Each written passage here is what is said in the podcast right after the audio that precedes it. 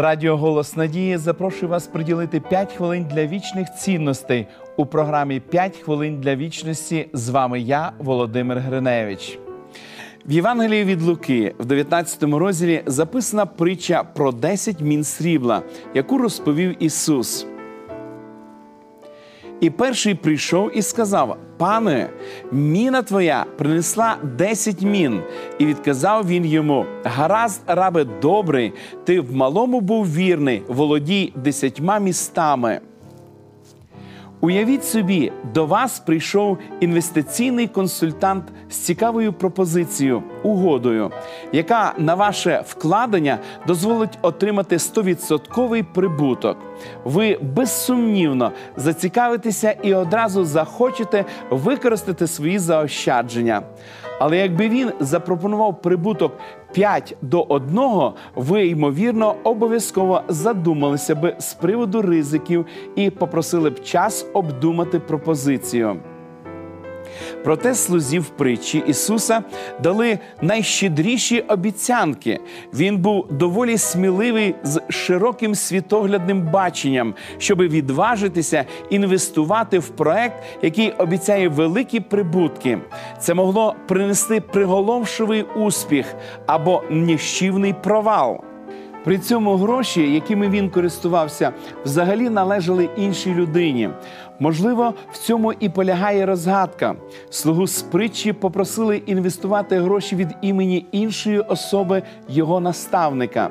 Звичайно, він запитав себе: а що, якщо я вкладу кошти в цей сміливий проект і щось піде не так?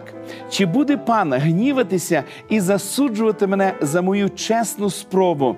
Або він буде радий, що, хоча б я прагнув досягти чогось багатообіцяючого?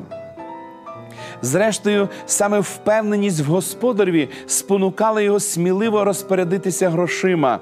Його не тільки похвалили, а й довірили відповідальність управляти десятьма містами.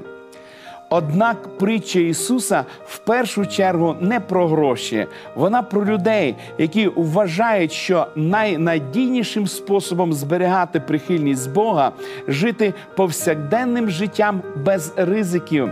Ця притча звістка і про пана, який нагороджує свій народ всілякими благословеннями, так що люди будуть охоче здійснювати для нього великі справи. Якщо щось станеться не так, він скаже: Я радий, що ви принаймні були готові спробувати. Ось у мене для вас іще є дещо. Спробуйте ще раз. Пан назвав раба добрим і вірним, оскільки той розумів наміри пана. Це і дозволило йому почуватися в достатній безпеці, щоб сміливо йти вперед. Помолимось. Дорогий Господь, ми вдячні Тобі за ті дари, якими Ти нас наділяєш. Ми вдячні Тобі за ті можливості, які Ти відкриваєш перед нами. Допоможи, Господи, нам користуватися Твоїми дарами і славити Тебе і величати. Допоможи нам завжди пам'ятати, що Ти зацікавлений в нашому розвитку. Допоможи нам пам'ятати, що Ти завжди готовий схвально поставитися до нас, коли ми робимо спроби у своєму житті прославити Тебе благослови нас, благослови нашу країну, благослови, Господи, наших глядачів і слухачів, щоб всі вони могли посвятити своє життя Тобі. Молимось в ім'я Ісуса Христа. Амінь. Пам'ятайте, Господь бажає, щоб ви розвивались і використовували сміливо ті дари, якими Він вас наділив для розповсюдження Його царства на землі. Пропонуємо вам вивчати цікаві уроки, дивовижні факти. Саме вони допоможуть вам краще зрозуміти святе письмо і належним чином підготуватися до зустрічі з Христом.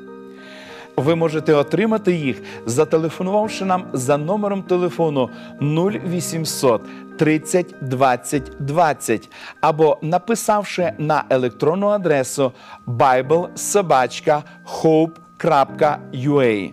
Нехай благословить вас Бог. До побачення!